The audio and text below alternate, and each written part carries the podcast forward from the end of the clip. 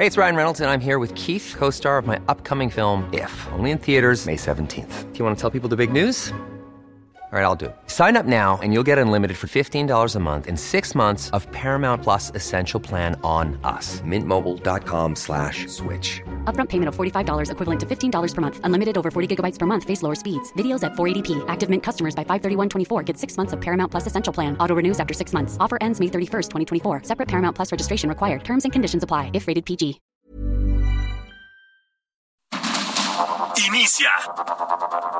Heraldo Noticias de la tarde con Jesús Martín Mendoza. En Heraldo Radio.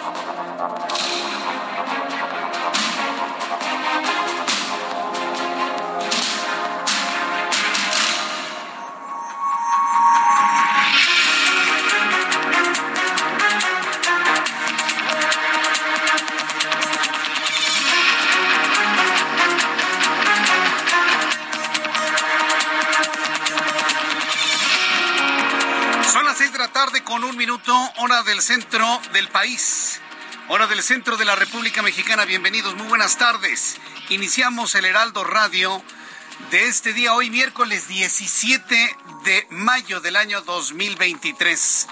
Le saluda Jesús Martín Mendoza, como todas las tardes con las noticias, como a usted le gusta escuchar las noticias, participando con energía, con entusiasmo, pero además también con los elementos necesarios para tratar de entender qué es lo que está pasando en México y en los Estados Unidos. Así que como todos los días le digo, súbale el volumen a su radio, que le tengo la información más importante hasta este momento. Hay una verdadera crisis migrante que, transita que es transversal a muchos problemas del país, inclusive el de la inseguridad. Y hoy estamos conociendo que un gran número de migrantes han sido secuestrados por el crimen organizado.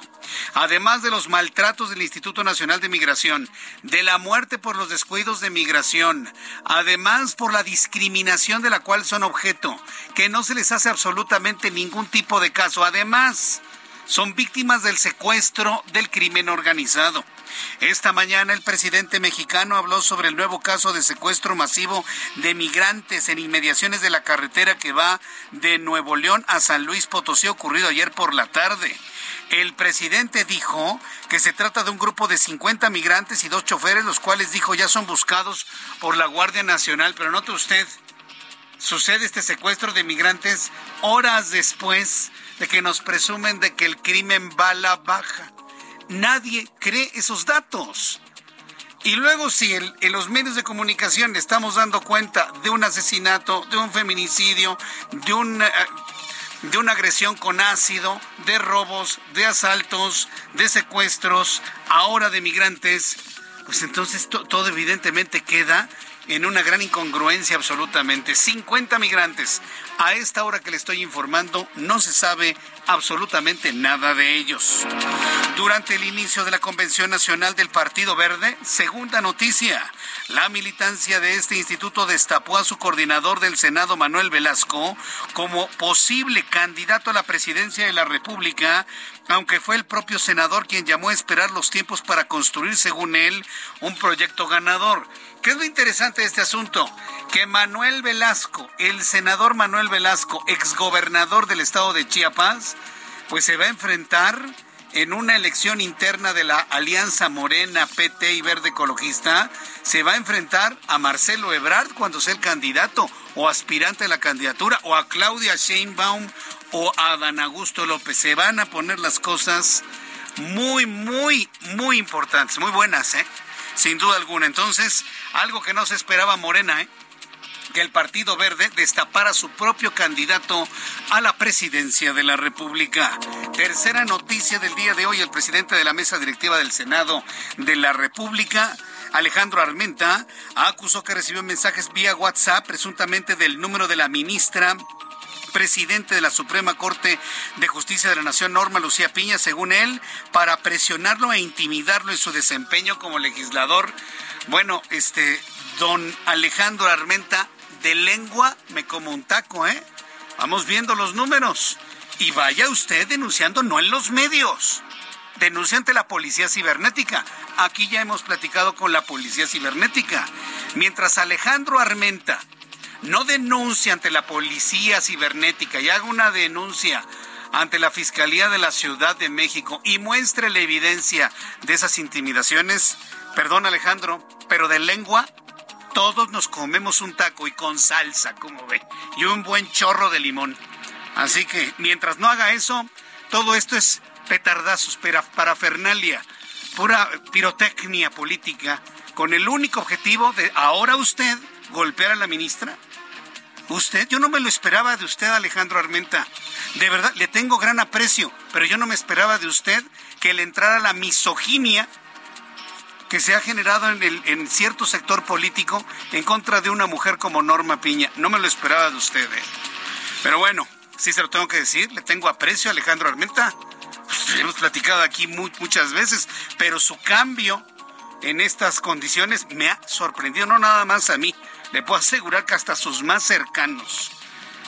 ¿Qué ganan con estar golpeando a una mujer? A una mujer, ya olvídese, si es la ministra presidente de la Suprema Corte de Justicia de la Nación. Pero en fin, mientras tanto, cuarto asunto importante el día de hoy, el Instituto Nacional Electoral descartó solicitar al presidente de la República abstenerse de solicitar el voto ciudadano en 2024 en favor de los candidatos de Morena para obtener la mayoría calificada en el Congreso y solo hizo un exhorto a que el Congreso y solo a que el Congreso solo hizo un exhorto a que se ajusten sus actos y conductas a los límites de los parámetros constitucionales. O sea, ¿qué significa esto?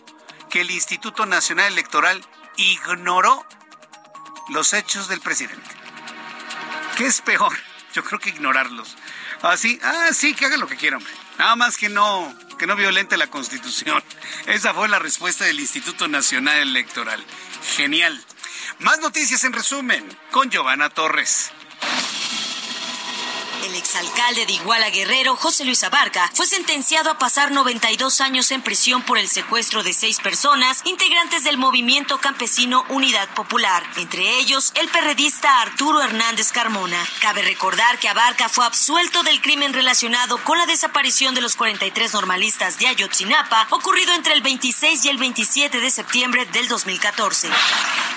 El senador Ricardo Monreal anticipó que si Morena es quien realiza la encuesta para elegir al candidato de ese partido a la presidencia de la República, él no participará y llamó a los gobernadores y presidentes municipales a sacar las manos de este proceso para no favorecer a ninguno de los aspirantes.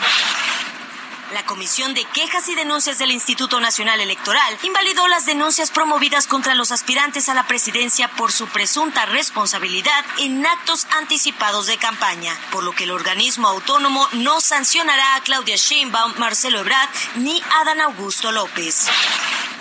La Secretaría de Relaciones Exteriores emitió el primer pasaporte a una persona con género no binario en el marco de la conmemoración del Día Internacional de la lucha contra la homofobia, lesfobia, transfobia y bifobia. México se sumó así a la lista de 16 países en el mundo que permiten un pasaporte con la opción de no identificarse como hombre o mujer. La Fiscalía General de Justicia de la Ciudad de México confirmó que el cuerpo hallado en Guerrero sí corresponde a Leslie Martínez Colín, quien desapareciera en la alcaldía Álvaro Obregón el pasado 30 de abril. Un tribunal colegiado le negó la suspensión provisional a Christian Born Redich, exdelegado en Benito Juárez, contra la vinculación a proceso que se dictó en su contra por asociación delictuosa y uso ilegal de atribuciones y facultades cometidos por servidores públicos. Muchas gracias, Giovanna, por la información en resumen a esta hora de la tarde. Son las seis con nueve, las seis de la tarde con nueve minutos, hora del centro de la República Mexicana. Muchas gracias por sus comentarios, sus opiniones que llegan a través de Twitter, arroba Jesús Martín MX, arroba Jesús Martín MX. Ya sabe que luego en, en, en Twitter o en Instagram, en TikTok también, eh, pues hay quienes comparten ideas, frases que a veces son atribuidas a quienes nunca las dijeron, evidentemente. Pero me encontré con una muy buena que se la comparto en Twitter, que la verdad a mí me gustó mucho. Dice, si te copian es que has encontrado un modelo de éxito. Si además te critican, es que no saben ni cómo copiarte. Me encantó la frase y vaya si lo sabré. Así que le invito para que la lea a través de Twitter. No sé quién la hizo, ¿eh? Pero le comparto porque me parece que es muy buena y muy cierta. Así que si usted es un empresario, si usted es un innovador, es usted un, un emprendedor y de repente ve que lo están copiando, es porque usted tiene éxito. Y si además lo critican y dicen que usted es malísimo es porque no tienen ni idea de cómo copiarlo. Me parece maravilloso. Así que le invito para que lo lea, lo comparta, lo haga suyo, porque la verdad es que le voy a decir una cosa, en México el éxito no se perdona. En una de las cosas que en México no se perdonan es el éxito del otro, del de enfrente.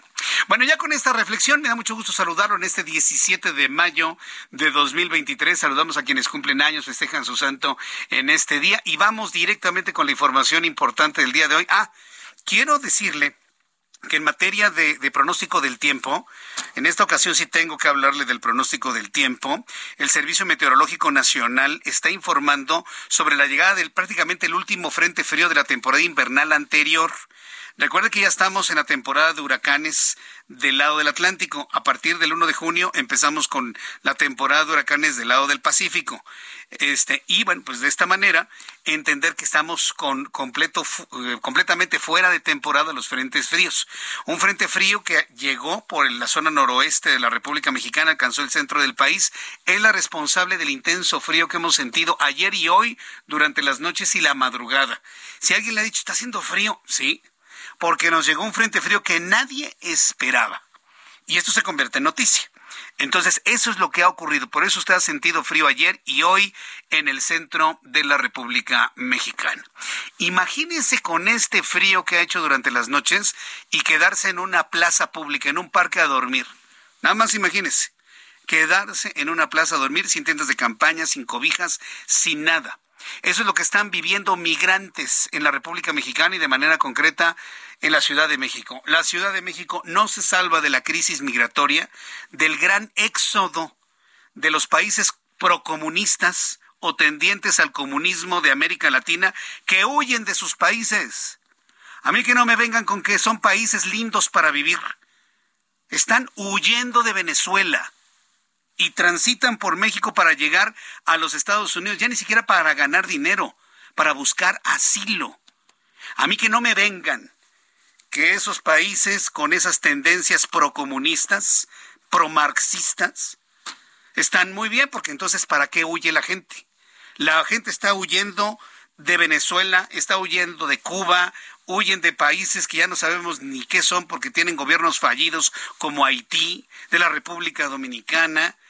Ahora Ecuador tiene un gravísimo problema político, disolvieron su Congreso, mucha gente se va a ir de Ecuador ¿Y a dónde buscan irse? A los Estados Unidos. El país capitalista por antonomasia y criticado por todos. Ah, pues toda la gente quiere irse para allá. Algo tendrá Estados Unidos, algo tendrá el capitalismo, que hay decenas de miles de personas huyendo de países tendientes al comunismo y que quieren irse a un país capitalista. ¿Por qué? Porque ahí sí valoran el trabajo, porque ahí sí se lo pagan, porque ahí sí se pueden comprar un, auto una troca, porque ahí sí se pueden comprar un terreno y construir una casa. ¿Será por eso? A lo mejor es por eso, ¿no? Precisamente. Eh, le explico todo esto porque esa es la causa del problema migratorio que tenemos actualmente en México. Un éxodo de Latinoamérica rumbo a los Estados Unidos vía la República Mexicana. La Ciudad de México no se queda atrás y tiene una cantidad, tenemos aquí en la Ciudad de México una cantidad de inmigrantes enorme. Luego del cierre del albergue migrantes de Tláhuac por parte del gobierno de la Ciudad de México, decenas de migrantes volvieron a instalarse en la Plaza Giordano Bruno de la alcaldía Cuauhtémoc, donde esperan el trámite que les permita permanecer en México mientras logran cruzar a como dé lugar a los Estados Unidos. Alan Rodríguez nos tiene detalles de lo que sucede en esta plaza. Adelante, Alan. Jesús Martín, amigos, muy buenas tardes. Pues como lo mencionas, y en relación a este tema, en estos momentos en la Plaza Giordano Bruno de la Colonia Juárez, que se localiza entre las calles de Liverpool y Londres, se está realizando un censo por parte de la Secretaría de Inclusión y Bienestar Social de la Ciudad de México. Esto como parte de las primeras acciones de un plan para reubicarlos, y es que son aproximadamente 600 personas hombres, mujeres, viajan bastantes niños en esta caravana que llegó el pasado 14 de mayo, es decir, este domingo inició el arribo de este grupo de migrantes a esta plaza de la alcaldía de Cuauhtémoc. Ya les han comenzado a brindar espacios en la casa del migrante que se encuentra en la el número 84 de la calle Roma, aquí mismo muy cerca del cruce con la avenida Paseo de la Reforma, pero únicamente se les ha habilitado espacio a las personas que vienen con niños, con pequeñitos o con mujeres embarazadas y también con adultos mayores que también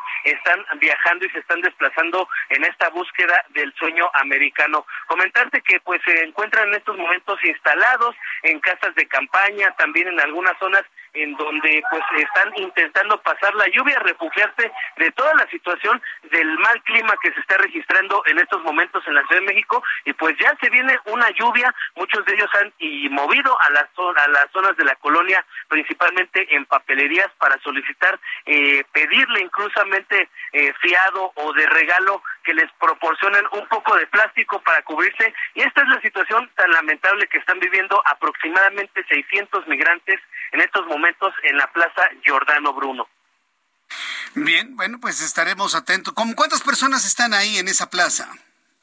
Son unas 600 personas, Jesús Martín, están acomodados en casas de campar, incluso cada casa de campaña pues supera el número de personas, muchos de ellos han quedado a la intemperie y pues es una situación bastante lamentable. Afortunadamente algunos vecinos eh, les han brindado pues apoyo principalmente con agua, con algunos alimentos, pero sí, ya algunos de ellos se encuentran bastante desesperados, nos comentan que no tienen dinero, que se les han pues han prácticamente dado dinero desde su paso por la República y pues ya con su arribo a la Ciudad de México se les ha terminado. Correcto, gracias por la información. Gracias, Alan. Buenas tardes. Hasta luego, muy buenas tardes.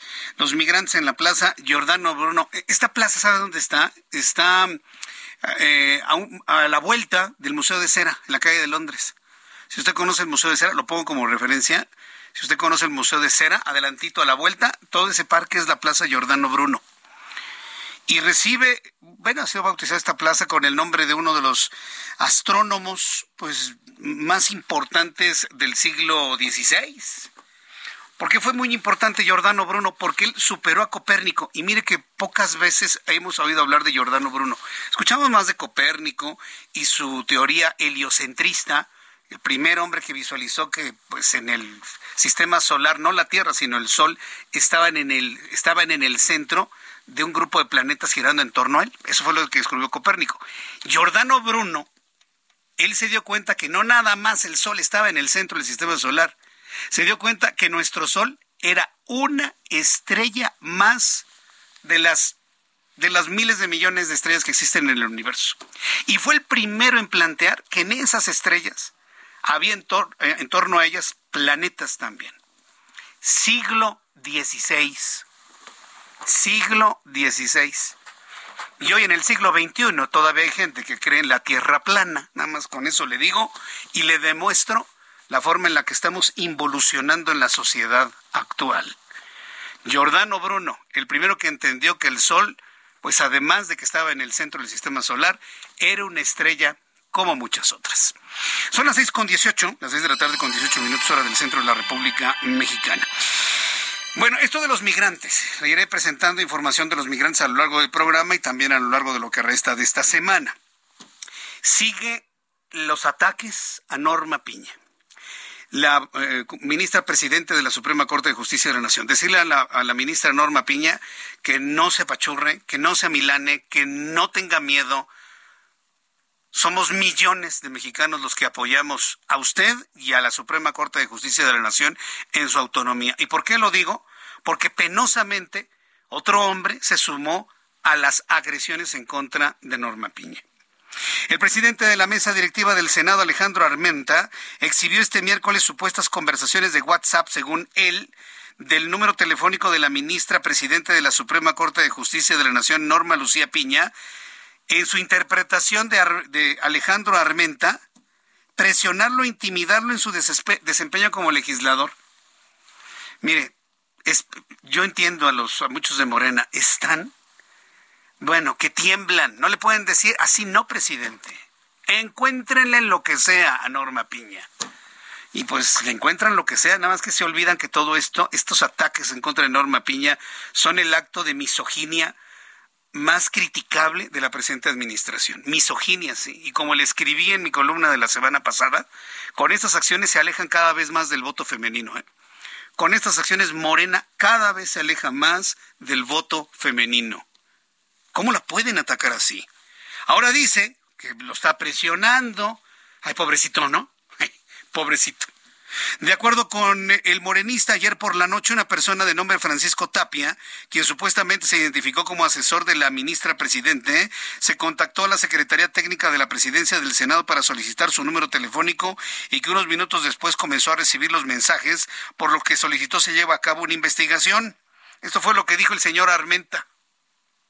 A las nueve de la noche del día de ayer, con un minuto, empecé a recibir de un número telefónico un conjunto de mensajes, presuntamente del teléfono de la ministra presidenta de la Corte, con la muy probable intención de presionar, de intimidar o incluso de pretender amenazar al suscrito por mi desempeño como legislador federal. Todo es presunto y supuesto. Son sus interpretaciones, Alejandro Armenta. Y no van a florecer ni a prevalecer.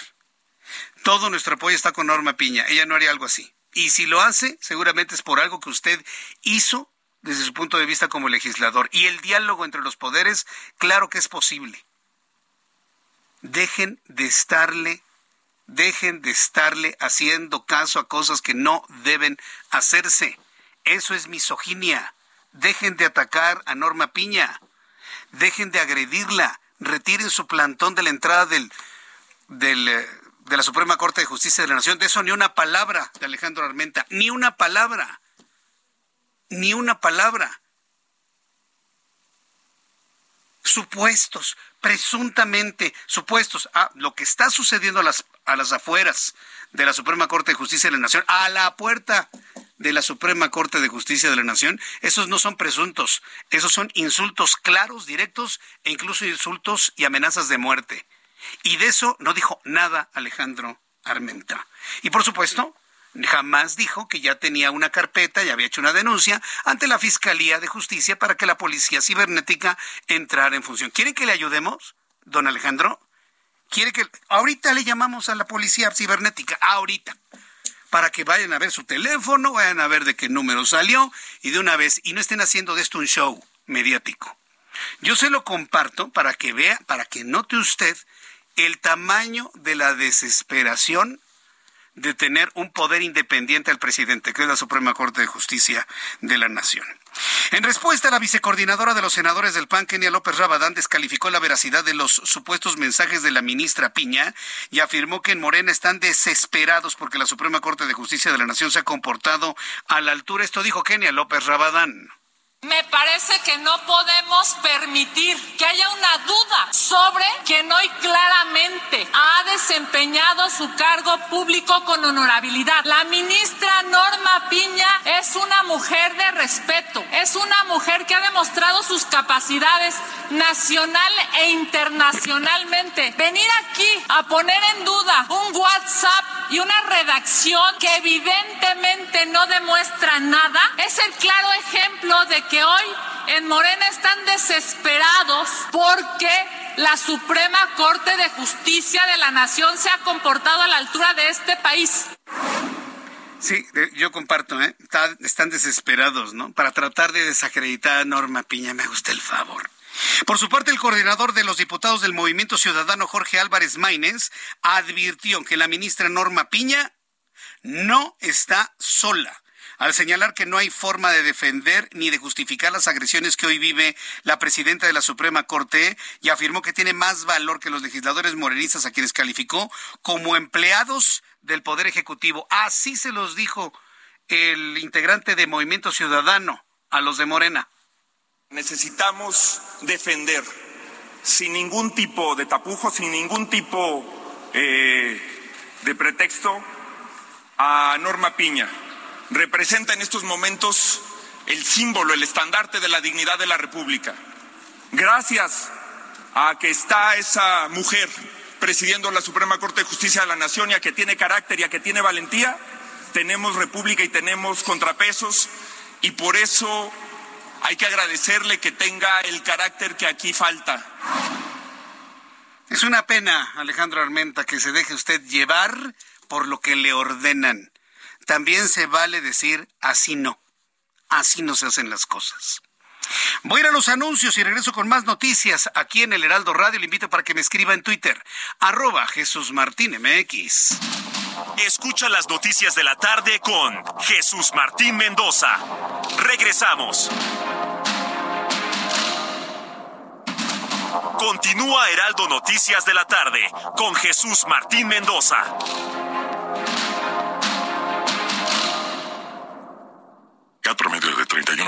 31.1% sin IVA. Vigencia del 3 al 31 de mayo. Detalles en ram.com.mx. Aprovecha el mes del trabajo RAM con las mejores promociones del año para estrenar una RAM 4000. La única pick-up doble cabina que carga con más trabajo. Llévatela con tasa desde 9.75%.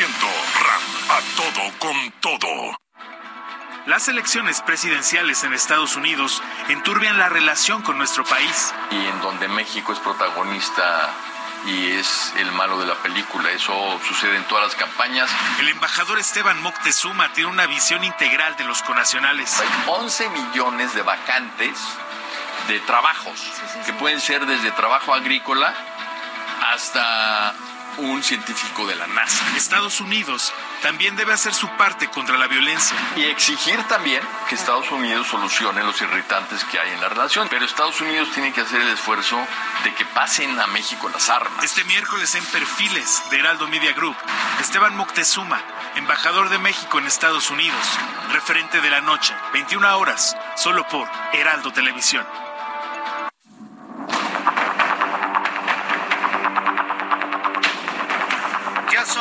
Las seis de la tarde.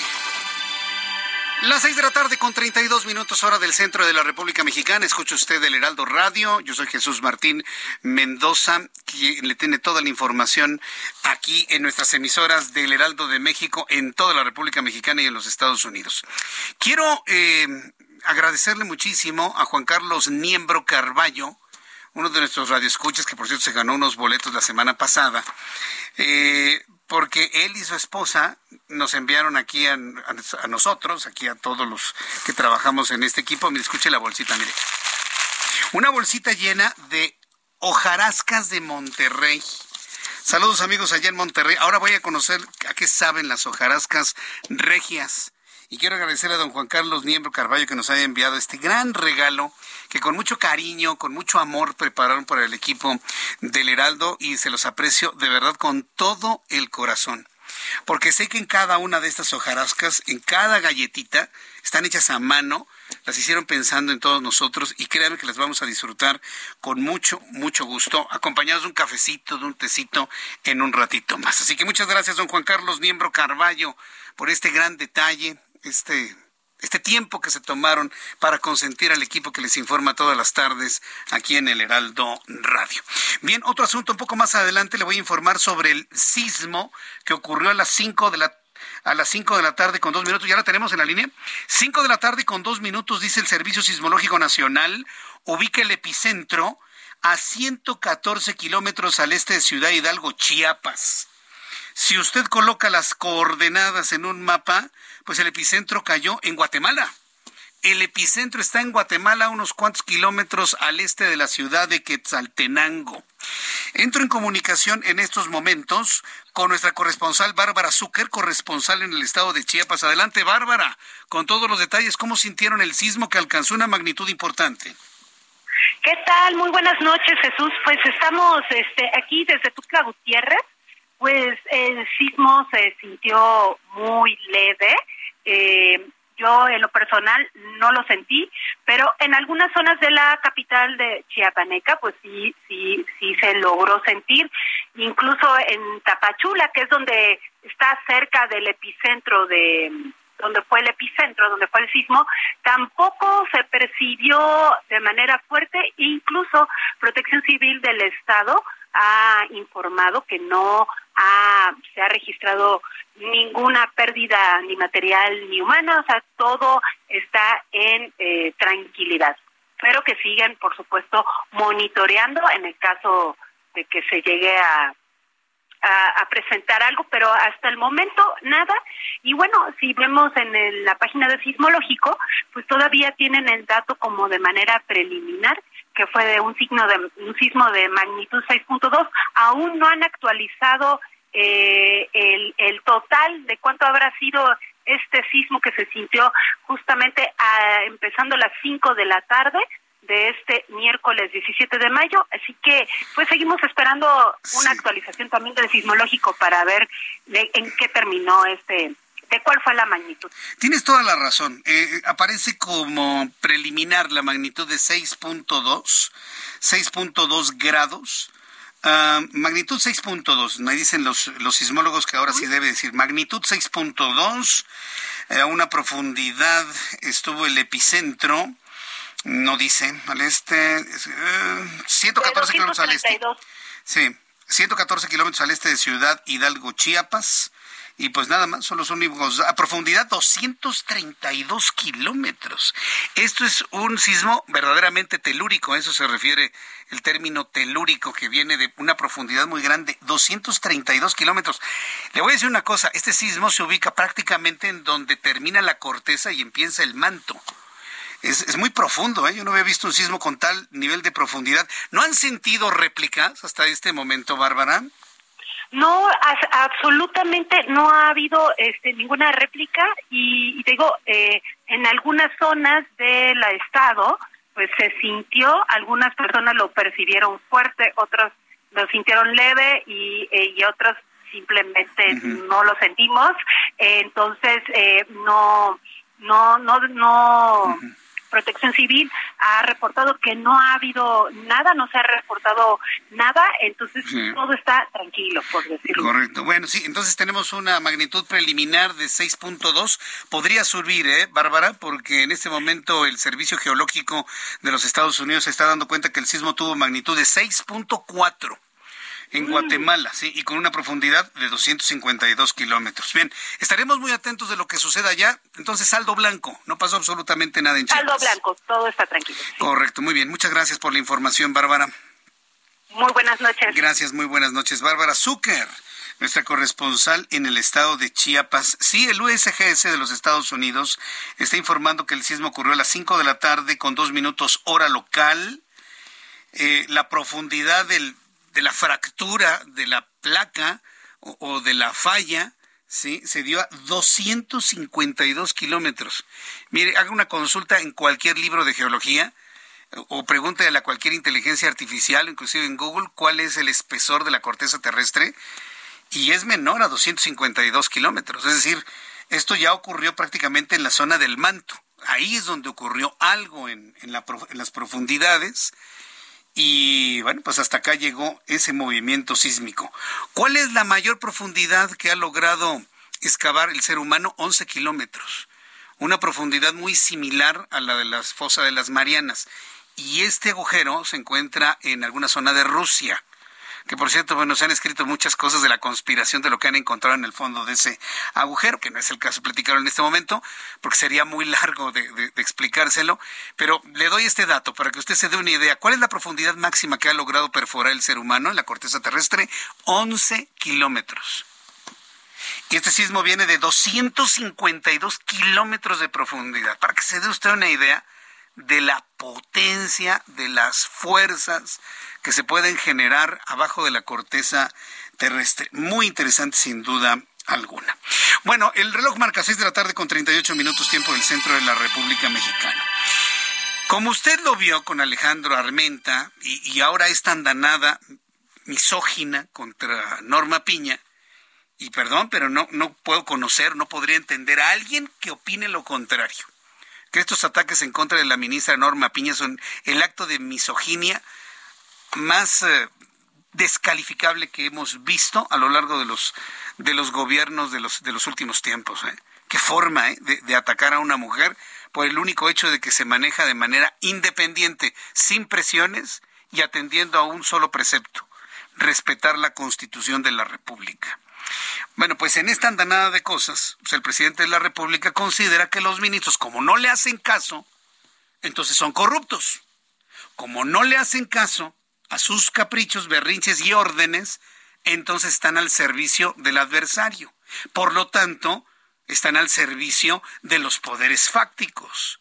Por lo tanto, son conservadores. Por lo tanto, buscan el tiempo del privilegio. Y todo eso que dice el presidente de la República es porque los ministros lo único que hacen es defender la Constitución.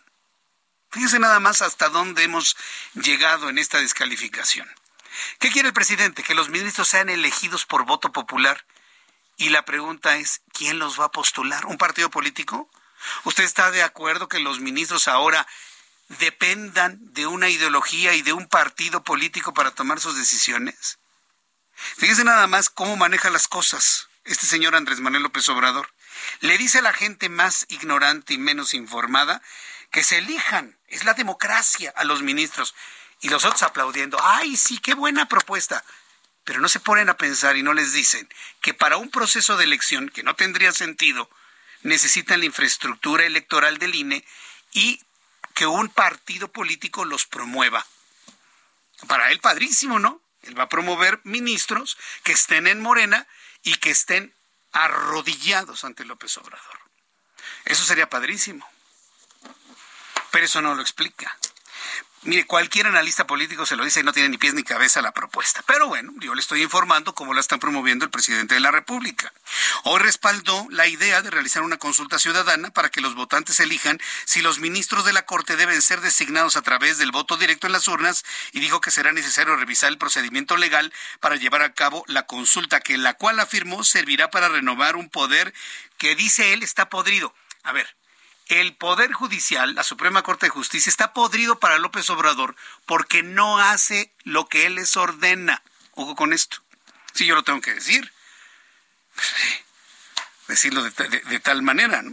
Entonces, yo le invito a que piense, la simple propuesta de ir a una consulta para que usted diga si se eligen o no los ministros es una trampa. Ojo, ¿eh? Porque le van a poner a usted la disyuntiva de elegir o no elegir. Y lo más lógico es que los elija el legislativo porque son nuestros representantes. Entonces, si usted dice que no sean elegidos, ah, entonces usted está en contra de la democracia. Porque la democracia dice que hay que elegir todo lo elegible. ¿Se da cuenta? Ojo con esto, ¿eh? Si prevalece la consulta, ya iremos platicando qué es lo que podemos hacer frente a esta posible trampa.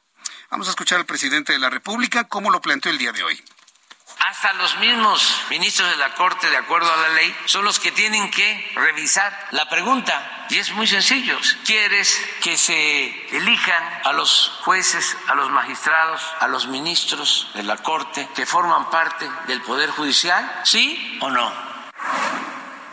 ¿Quieres que se elijan a los ministros de la Suprema Corte? ¿Sí o no? Si usted dice sí, ¡Ay, qué democrático es usted! Vamos a elegir a los ministros, sí, pero van a depender de los partidos. ¿Quién sale ganando? López Obrador. Si usted dice no, que sería lo lógico porque estos los elige el legislativo, ah, entonces usted está en contra de la democracia porque no quiere que sean elegidos por voto popular. ¿Se da cuenta de la trampa? Tenemos que pensar las noticias, no podemos nada más sentarnos a hablarlas y ya a ver quién entendió, entendió el que no, no. Pensemos, pensemos este tipo de manejos. Por ejemplo, yo, Jesús Martín, me hacen la consulta y yo digo no, que no sean elegidos por el pueblo, que lo elija el legislativo. No, pues quiere su época de los privilegios, está en contra de la democracia. Aguas con eso, ¿eh? Ya, ya, ya, así como dice el presidente, la sociedad está muy politizada, pues sí, también. Inclusive hasta esto ya lo tenemos muy bien entendido. Son las 6.43 horas del centro de la República Mexicana. Tengo en la línea telefónica a Javier Martín Reyes, abogado investigador del Instituto de Investigaciones Jurídicas de la Universidad Nacional Autónoma de México. Estimado abogado, me da mucho gusto saludarlo. Bienvenido, ¿cómo está? Hola, ¿qué tal? Siempre con el gusto de saludarte a ti y a quienes nos escuchan. Gracias, abogado. Bueno, pues Morena quiere someter a Parlamento Abierto la propuesta de elegir ministros de la Suprema Corte de Justicia de la Nación. No tiene sentido esto.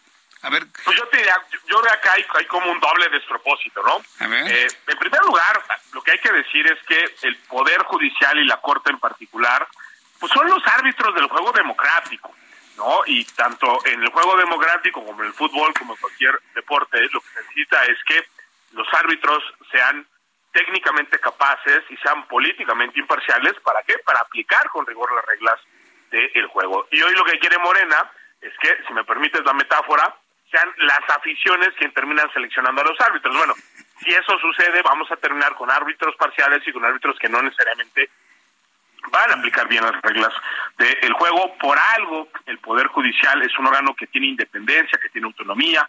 Es un órgano, hay que decirlo, contramayoritario en el sentido que está para defender la Constitución, está para defender los derechos, incluso de las decisiones que toman las mayorías. ¿no? Entonces, digo, yo te diría conceptualmente ahí pensar que el Poder Judicial tiene que ser una suerte de tercera representación popular, ¿no? Digamos, de la ciudadanía, es un despropósito. La Corte es un contrapeso y es un órgano que tiene una naturaleza jurisdiccional que es distinta a los órganos democráticamente electos. Y lo segundo son esos planteamientos que han salido de, por ejemplo, decir, ah, bueno, pues que el pueblo decida, el pueblo decida si finalmente se tiene que elegir o no a las y los ministros. Ahí está esa ocurrencia de hacer una consulta popular para que la gente decida. Acá el pequeño gran detalle, estimado, es que la Constitución en el artículo 35 señala con toda claridad que no se pueden hacer consultas populares de temas electorales.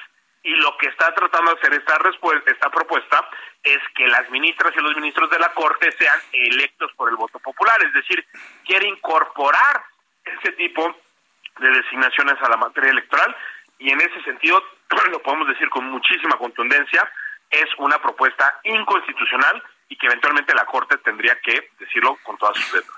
¿Qué proclividad hay en este gobierno, eh? Hacer cosas siempre en contra de la Constitución. ¿Son conscientes de que violentan la Constitución a cada rato?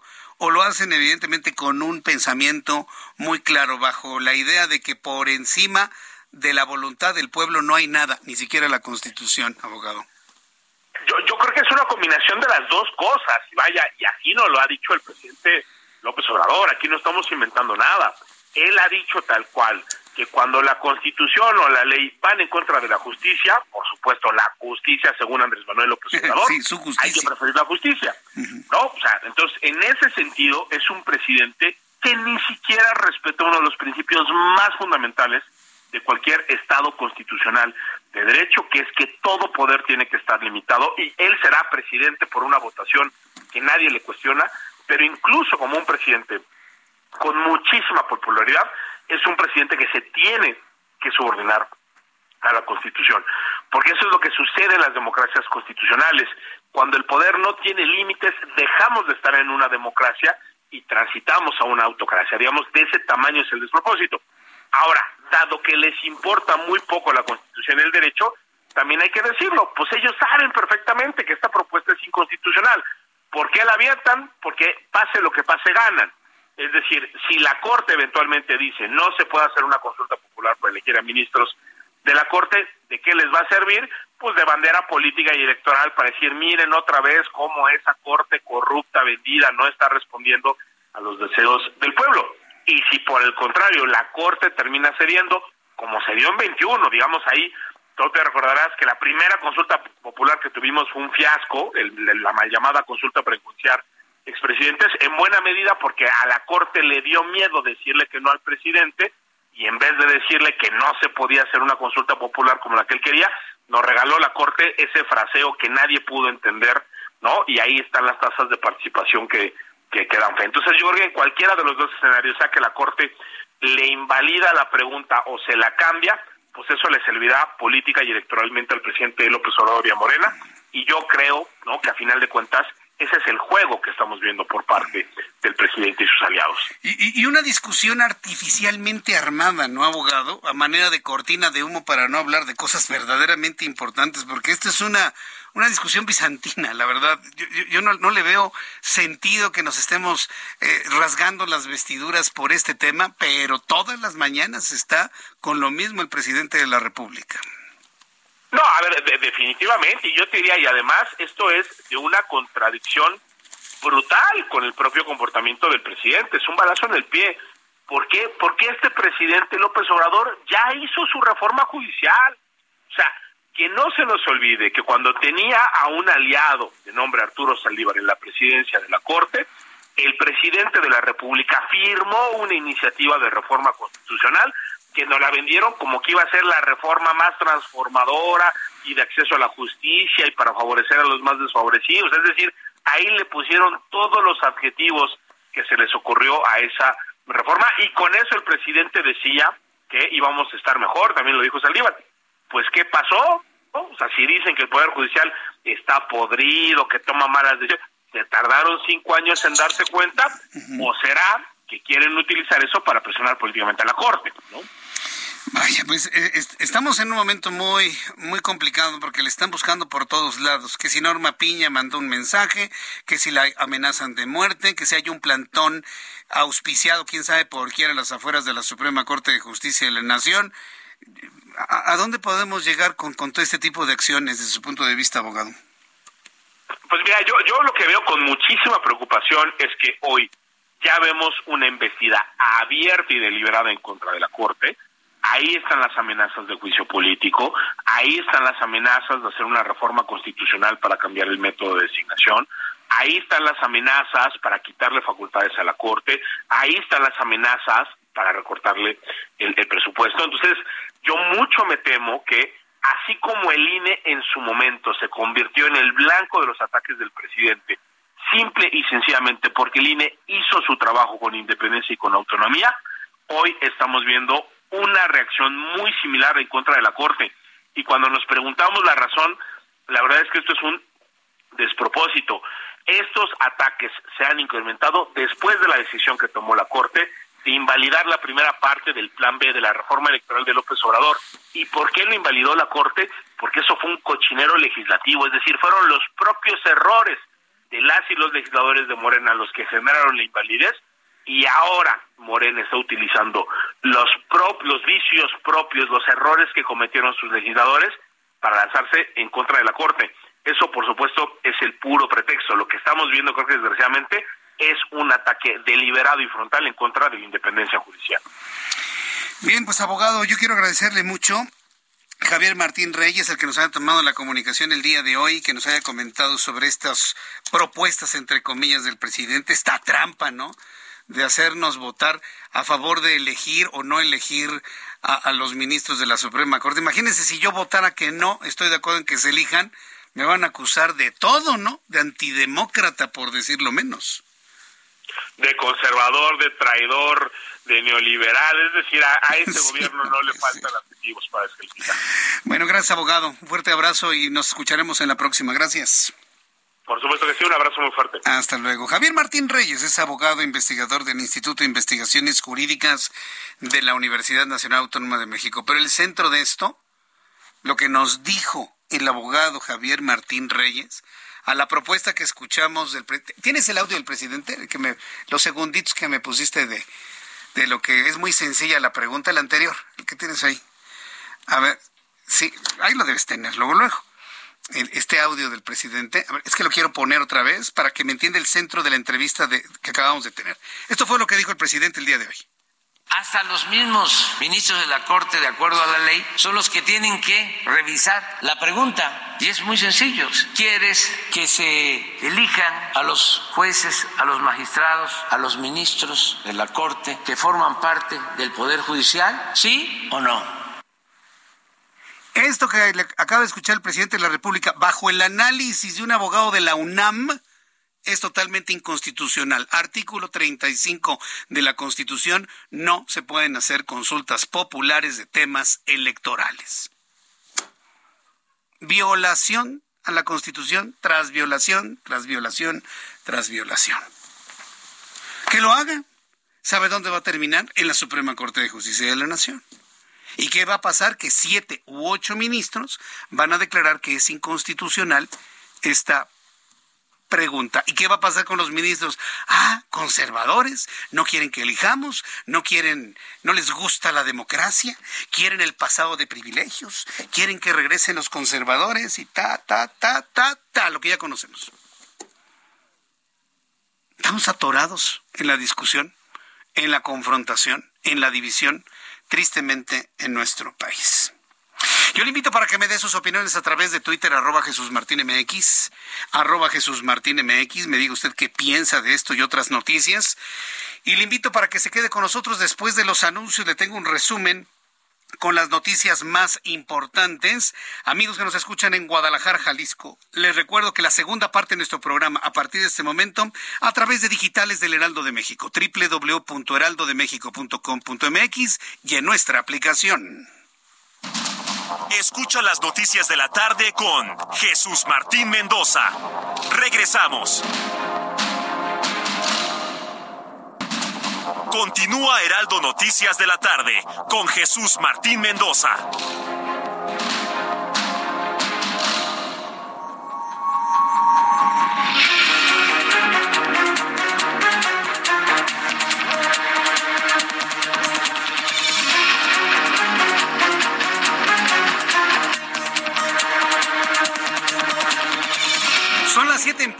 19 horas en punto tiempo del centro de la República Mexicana. Le saluda Jesús Martín Mendoza y le presento un resumen con las noticias más importantes en el Heraldo Radio. El coordinador del Partido Verde Ecologista en el Senado, Manuel Velasco, afirmó que su partido tiene las bases para competir en la elección presidencial de 2024. Llamó a la militancia a esperar la convocatoria para definir a su candidato. El Partido Verde Ecologista ha destapado a Manuel Velasco como su posible candidato, aspirante, vamos a poner en términos de aspirancia presidencial hacia el año 2024. La Comisión de Quejas y de Denuncias del Instituto Nacional Electoral rechazó solicitar al presidente mexicano de abstenerse de solicitar el voto en favor de los candidatos de Morena. Es decir, no hubo mayor trascendencia a sus insistentes llamados a hacer un voto por Morena en 2024 para que todo el Congreso sea de Morena, tener mayorías calificadas y entonces sí, destrozar, perdón, modificar la Constitución. Entonces, ante esos llamados, el Instituto Nacional Electoral dijo, ah, nada más que no viole la Constitución, eso es todo, lo ignoró. Al ratito le voy a tener todos los detalles de lo que dijo el INE. Mientras tanto, el secretario de Relaciones Exteriores, Marcelo Ebrard, señaló que la jefa de gobierno, Claudia Sheinbaum, no tendrá que pedir licencia a su cargo de manera anticipada, pues afirmó que él va ganando las preferencias para ser el candidato presidencial de Morena de 2024. Es la primera vez que Marcelo Ebrard ya habla de varias encuestas que le dan la delantera, el primer lugar para encaminarse a ser el candidato de Morena a la presidencia de México.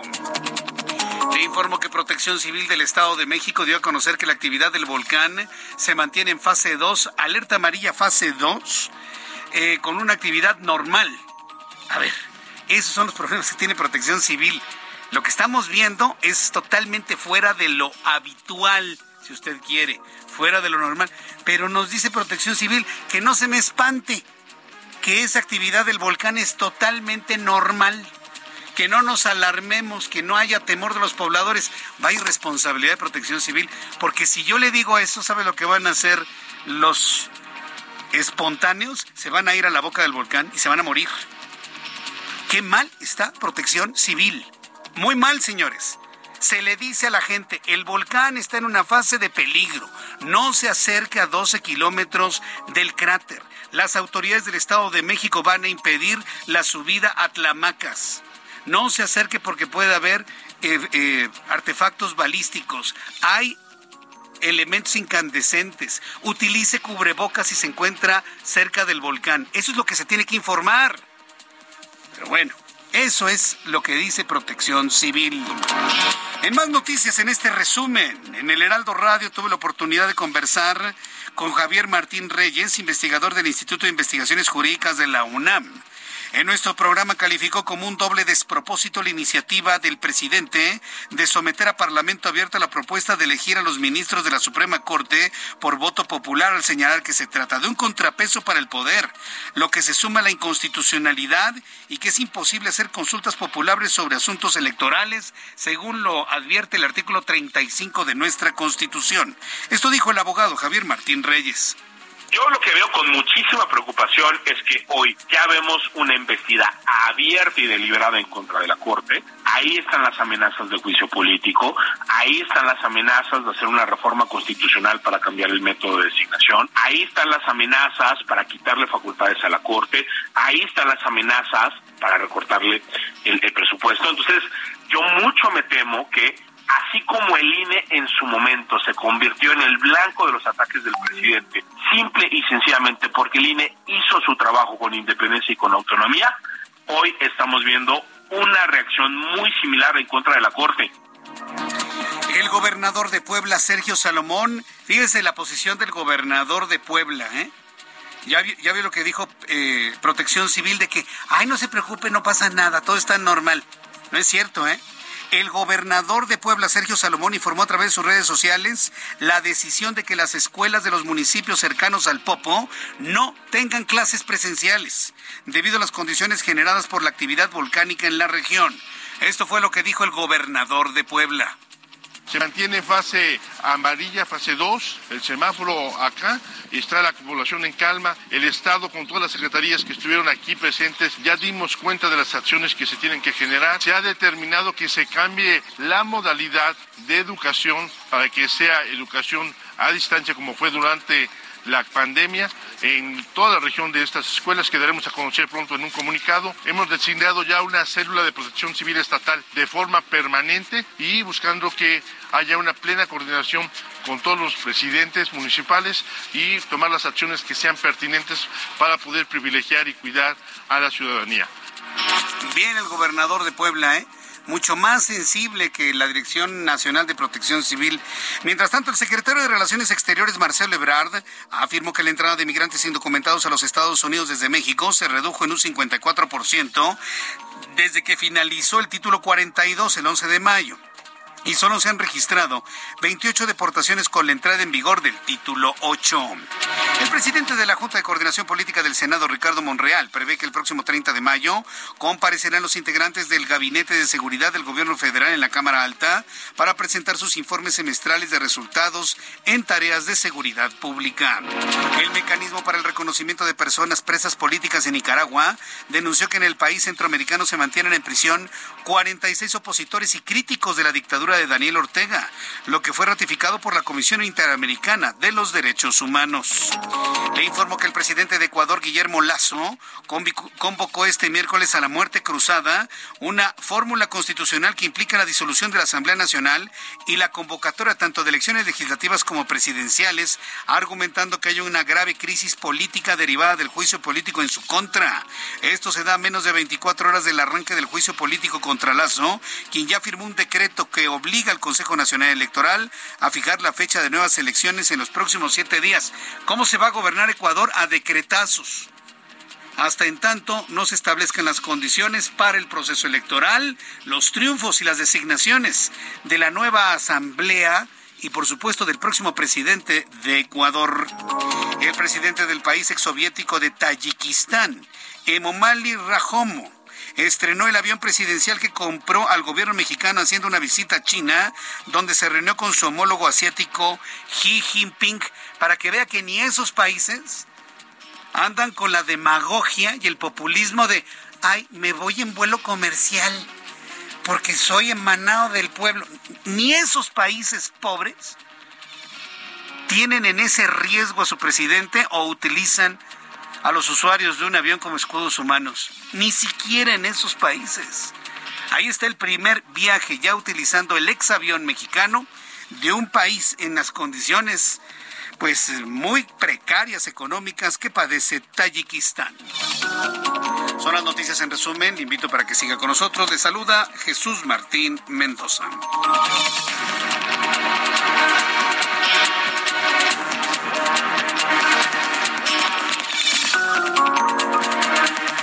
Son las siete con ocho, las siete con ocho hora del centro de la República Mexicana. Continuamos con toda la información aquí en el Heraldo Radio. Saludo a mis compañeros reporteros urbanos, periodistas especializados en información de ciudad. Alan Rodríguez, ¿en dónde te ubicamos? Alan, gusto en saludarte. Jesús Martín, amigos, muy buenas noches. Estamos en estos momentos en la glorieta de los insurgentes, en donde el día de hoy se registró una manifestación con motivo del Día Internacional contra la homofobia, la transfobia y la bifobia por parte de integrantes de diversos colectivos de la lucha LGBTQ y más. Derivado de esta manifestación se realizaron algunos destrozos en la estación del Metrobús de la línea 1 Insurgentes y por este motivo en estos momentos se encuentra sin servicio interrumpida la circulación de las unidades del transporte público a partir de la estación de Paseo de la Reforma y se reanuda hasta la zona de la estación Sonora para todas las personas que se desplazan hacia la zona sur de la capital o bien hacia el norte de la Ciudad de México. Informarles que todavía continúa la movilización por parte de la policía capitalina, quienes están muy al pendiente, y es que este grupo de manifestantes todavía se mantienen en los alrededores de la glorieta de los insurgentes en espera de otro tipo de movilizaciones que han anunciado que es posible que en los próximos minutos se vuelvan a movilizar. Por lo pronto es el reporte que tenemos con este reporte y la interrupción de la línea 1 del Metrobús de la Ciudad de México. Correcto, gracias por la información, Alan Rodríguez. Estamos al pendiente. Buenas noches. Hasta luego. Israel Lorenzana nos tiene más información. Adelante, Israel. Jesús Martín, muchísimas gracias. Un gusto saludarte esta tarde. Pues fíjate que a consecuencia del bloqueo que nos acaba de reportar mi compañero Alan Rodríguez, ya tenemos un verdadero caos, Jesús Martín, sobre la avenida de los insurgentes. El primer corte vial está prácticamente desde el eje 1 norte, ahí en la zona de Buenavista. Tenemos aquí una pues patrulla atravesada para evitar que los vehículos que vienen de la raza sigan circulando. Más adelante, en la zona de San Cosme, la misma situación. Una unidad de la Secretaría de Seguridad Ciudadana está desviando los vehículos, por supuesto, para evitar que sigan su marcha con dirección hacia la glorieta de los insurgentes. Hay que recomendar a nuestros amigos como alternativas utilizar el eje 1 poniente desde la zona del eje Guerrero, su continuación Rosales, Bucareli, hasta Cuauhtémoc para que sigan su marcha con dirección hacia Viaducto o también, aunque distante, el circuito interior puede ser una buena alternativa para evitarse todos los contratiempos. Es un verdadero caos, Jesús Martín, a consecuencia de que no está dando servicio la línea 1 del Metrobús. Te has de imaginar muchas personas caminando buscando una alternativa de transporte público para poder llegar ya a esta hora de la tarde, hora pico además, para poder llegar pues hasta su destino. El metro totalmente abarrotado y además aquí la única estación del metro Jesús Martín que les podría servir pues es la estación del metro San Cosme, Revolución o más allá, la estación Buenavista. De manera que bueno, pues es un llamado pues atento y además anticipado para los automovilistas para que eviten a toda costa transitar sobre la avenida de los insurgentes y con ello van a evitarse todos los contratiempos que te he relatado. Jesús Martín la información que yo te tengo. Muchas gracias por esta información, Israel Lorenzana. Qué gusto saludarte en la noche. Gracias, Israel. Muchísimas gracias, Jesús Martín. Te mando un abrazo. Abrazote. Nos vemos mañana. Gracias, Israel Lorenzana, reportero, periodista del Heraldo Media Group especializado en temas de ciudad. Le informo que el coordinador del Partido Verde en el Senado de la República, Manuel Velasco, esto no se lo esperaba Morena, ¿eh? Pero bueno, tienen que hacer también su parte. El Partido Verde en el Senado, Manuel Velasco, afirmó que su partido tiene las bases para competir en la elección presidencial 2024. Un guiño, ¿no? De independencia al Partido Verde, un guiño así de independencia y como diciendo, señores, vendo caro mi amor, ¿sí? Bueno, pues hoy el senador Manuel Velasco dice que su partido tiene todo lo necesario para competir en la elección presidencial de 2024 y llamó a la militancia a esperar la convocatoria para definir a su candidato, luego de ser destapado durante el inicio de la convención nacional de ese instituto político. Manuel Velasco es el aspirante a la candidatura presidencial por el Partido Verde Ecologista.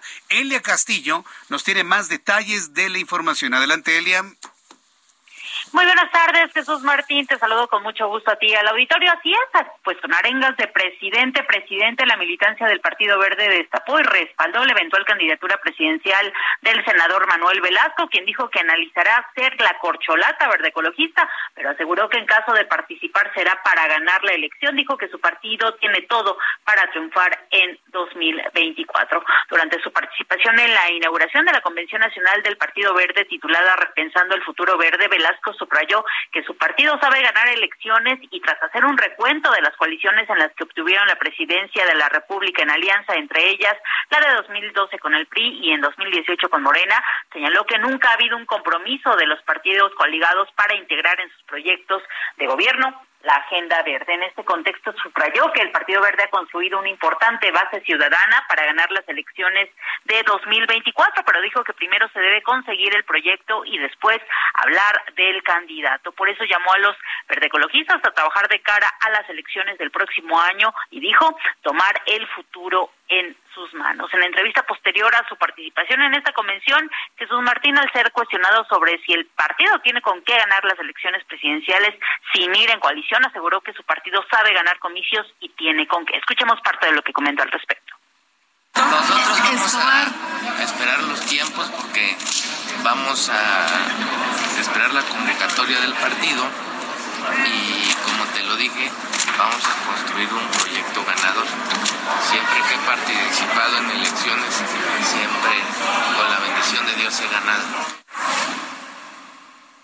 Jesús Martín, te comento que aunque insistió en que lo analiza, bueno, durante esta convención, su correligionario Arturo Escobar aseguró que Velasco será el mejor candidato y advirtió que se agarren quienes compitan con él por la presidencia de la República y sin especificar por qué, le agradeció por aceptar. Señaló eh, que será el mejor, el mejor candidato. Vas a, vas a tener mucha gente que te apoye, señaló Escobar en medio de aplausos y gritos de presidente, presidente al senador Manuel Velasco. Este es el reporte que te tengo. muchas gracias por la información, Elia Castillo. Muy buenas tardes. Hasta luego, muy buenas tardes. Vaya anuncio del Partido Verde Ecologista, ¿eh? Vaya anuncio. Le voy a decir dónde está lo importante, que no es la primera vez que se le señala a Manuel Velasco como un aspirante presidencial, como una figura presidencial. No es la primera vez. Y hoy al anunciarlo sin Morena, sin sus aliados del Movimiento de Regeneración Nacional, pues prácticamente está en medio de la escena política diciendo, a ver señores, ¿quién da más? ¿Quién da más? ¿Se imagina un verde ecologista sumándose a la alianza opositora PAN, PRI, PRD? Yo nomás les pongo en la mesa esa posibilidad que hoy políticamente está. Ya anunciaron que van independientes, ya anunciaron que ellos pueden solitos, que ya tienen un aspirante del tamaño de un Manuel Velasco con su trayectoria política como senador, exgobernador del estado de Chiapas, muy mediático. Todo el mundo lo conoce, a Manuel Velasco. Y está en medio de la escena política para ver, a ver quién me canta bonito, señores, porque aquí está esta propuesta. Vamos a ver las reacciones seguramente mañana tanto de la oposición como del propio movimiento de regeneración nacional. Cuando el reloj marca las 7 con 16, le tengo un resumen con las noticias internacionales más importantes con Alina Hernández Leal. El presidente de Ecuador, Guillermo Lazo, convocó este miércoles a la conocida como muerte cruzada, una fórmula constitucional que implica la disolución de la Asamblea Nacional y la convocatoria tanto de elecciones legislativas como presidenciales. Argumenta que hay una grave crisis política derivada del juicio político en su contra. Esto se da en menos de 24 horas del arranque del juicio político contra Lazo, quien ya firmó un decreto con el que obliga al Consejo Nacional Electoral a fijar la fecha de nuevas elecciones en los próximos siete días. El presidente del país exsoviético Tayikistán, Emomali Rahom, estrenó el avión presidencial que compró a México haciendo una visita a China donde se reunió con su homólogo asiático Xi Jinping. En El Salvador, tras el asesinato de un policía, lo que rompió con una racha de más de un año sin homicidios en el país, el presidente Nayib Bukele implementó un cerco militar con más de 5.000 elementos de las Fuerzas Armadas y 500 de la Policía Nacional para atrapar a los responsables del crimen ocurrido en la ciudad de Nueva Concepción. Las autoridades de Armenia anunciaron este miércoles la incautación de una tonelada de cocaína con valor de unos 250 millones de dólares oculta en cajas de plátano proveniente del Ecuador. El Servicio de Seguridad de Armenia dijo en un comunicado que el cargamento fue ordenado por una empresa armenia y transitó por Panamá, Italia y Georgia. Este miércoles, la Organización de las Naciones Unidas alertó que el periodo de 2023 a 2027 será muy probablemente el más caluroso jamás registrado. Esto debido al impacto de los gases de efecto invernadero y el fenómeno meteorológico conocido como el niño, que están provocando un aumento en las temperaturas. Gracias, Alina, por la información internacional más importante el día de hoy. El reloj marca las 7 con 18 hora del centro de la República Mexicana. Usted sabe que siempre, a manera de noticia, abrimos espacios que tienen que ver con la salud de todos nosotros. Porque de qué nos sirve discutir tanta política, de qué nos sirve discutir tanta economía, tantos problemas sociales, de qué nos sirve hacer eso si no estamos bien nosotros mismos. Primero, para poder entrar a la discusión del país que queremos, primero estemos bien nosotros tengamos una buena salud. Y mire que hay uno de los problemas que tiene la sociedad mexicana asociados a los problemas de obesidad, sobrepeso, eh, un problema metabólico también, la hipertensión arterial, el asesino silencioso. Hemos hecho muchas entrevistas sobre la hipertensión aquí en el Heraldo Radio. Sabemos que es un asesino silencioso que no causa ningún tipo de síntoma y que usted puede tener presión alta sin saberlo.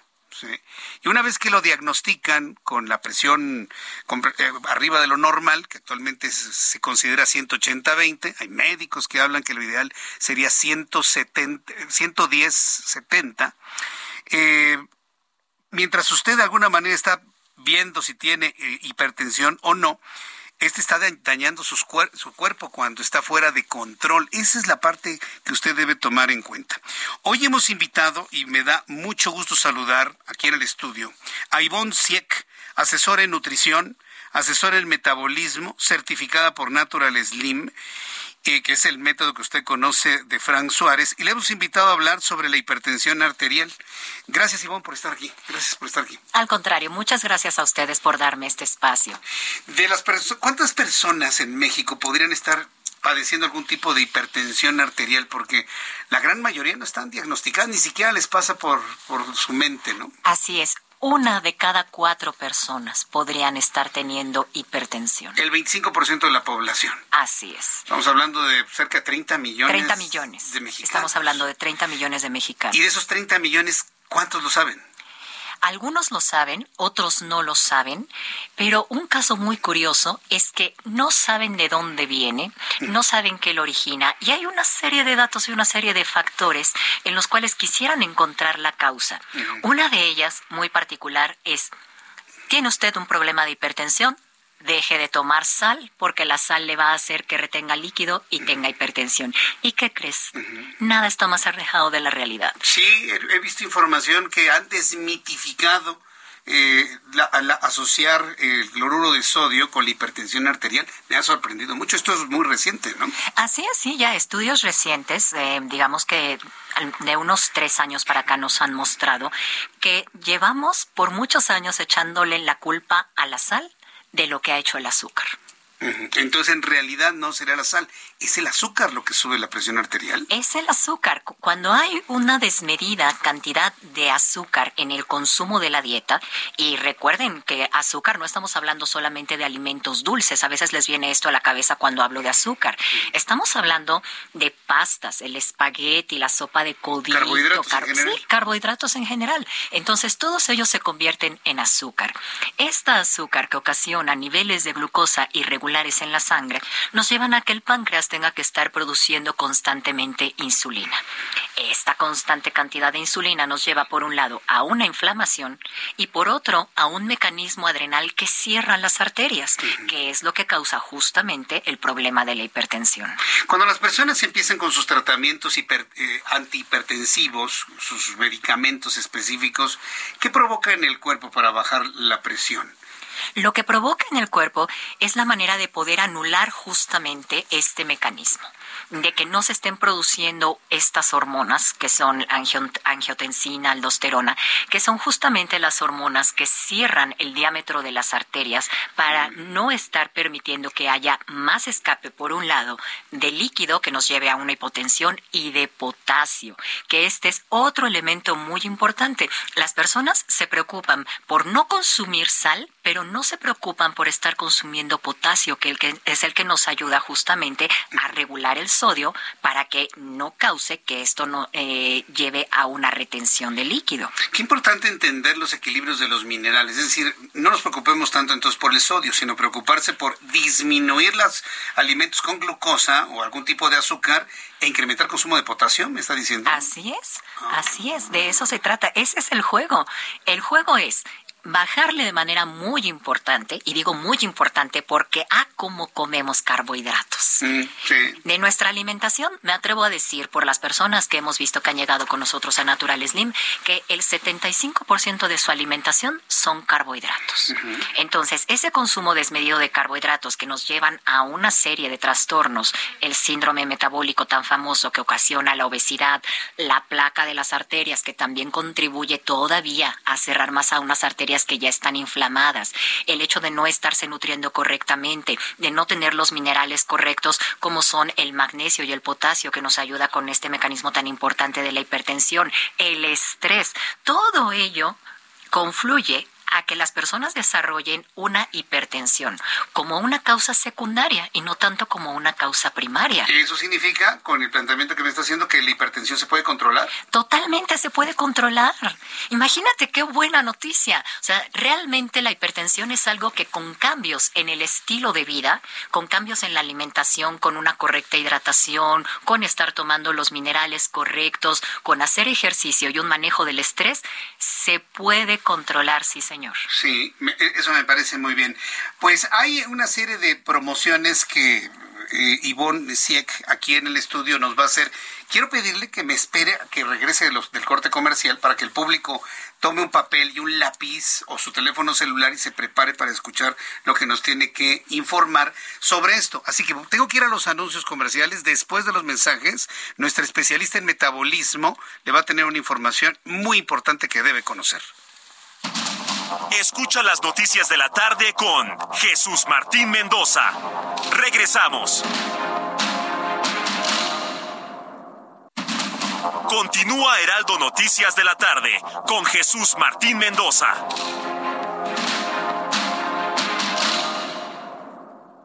CAT promedio de 31.1% sin IVA. Vigencia del 3 al 31 de mayo. Detalles en ram.com.mx. Aprovecha el mes del trabajo RAM con las mejores promociones del año para estrenar una RAM 4000. La única pickup doble cabina que carga con más trabajo. Llévatela con tasa desde 9.75%. RAM. A todo con todo. Son las 7 con 31, las 19 horas con 31 minutos hora del centro de la República Mexicana. Estamos conversando con Ivonne Sieck, asesora en nutrición y metabolismo, certificada por Natural Slim, y hemos estado hablando de la hipertensión arterial. La buena noticia que nos trae el día de hoy es que la hipertensión arterial con su dedicación también, sí, con su atención, con su disciplina para hacer las cosas, se controla.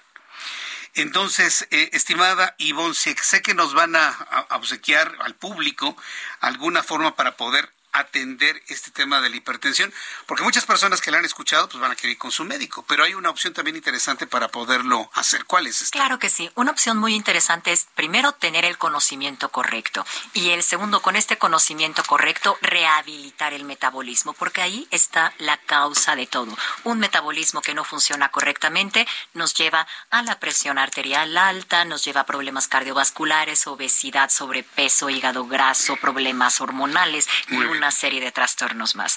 Por eso les invitamos a los que nos estén escuchando, a las primeras cinco personas que nos contacten, les vamos a regalar un test totalmente gratuito de metabolismo y ya sea un libro de diabetes sin problemas para aquellas personas que busquen una solución a la diabetes o un libro del poder del metabolismo. Un test de metabolismo gratis y uno de los libros, uno de los dos libros que escribió Frank Suárez, que se llama Poder del Metabolismo y el otro el libro de diabetes sin problemas. Uno de los dos a escoger a las primeras cinco personas que nos llamen a nuestro número de WhatsApp aquí en el Heraldo Radio 55 39 99 40 20. Llámenos aquí 55 39 99 40 20 es el número de WhatsApp. Las primeras cinco personas que nos envíen su nombre completo se les va a regalar este test de metabolismo y uno de estos dos libros. Y bueno, ¿qué más, qué, más tenemos? También aquellas personas que nos contacten a nuestro WhatsApp 55 85 37 43 42, les vamos a dar gratis una lista de alimentos tipo A, que son los que nos ayudan a adelgazar, y alimentos tipo E, que son los que nos hacen engordar cuando caemos en el exceso, y un recetario para 30 días. Muy bien, bueno, pues esto segundo a través del 5585 37 43 43 42 55 85 37 43 42. Ivonne Siek, me ha dado mucho gusto saludarla, conocerla. Gracias por traernos el conocimiento. Yo siempre he coincidido en eso, de que es importante saber qué es lo que podemos hacer, cómo estamos, qué pasa dentro de nuestro cuerpo para poder actuar en consecuencia. Muchísimas gracias, Ivonne. Al contrario, gracias a ustedes por invitarme. Gracias, que le vaya muy bien. Ivonne Siek, asesora en nutrición y metabolismo aquí en el Heraldo Radio. Son las 7.33 hora del centro del país. Las elecciones presidenciales en Estados Unidos enturbian la relación con nuestro país. Y en donde México es protagonista y es el malo de la película. Eso sucede en todas las campañas. El embajador Esteban Moctezuma tiene una visión integral de los conacionales. Hay 11 millones de vacantes de trabajos, que pueden ser desde trabajo agrícola hasta un científico de la NASA. Estados Unidos también debe hacer su parte contra la violencia. Y exigir también que Estados Unidos solucione los irritantes que hay en la relación. Pero Estados Unidos tiene que hacer el esfuerzo de que pasen a México las armas. Este miércoles en Perfiles de Heraldo Media Group, Esteban Moctezuma, embajador de México en Estados Unidos, referente de la noche, 21 horas, solo por Heraldo Televisión.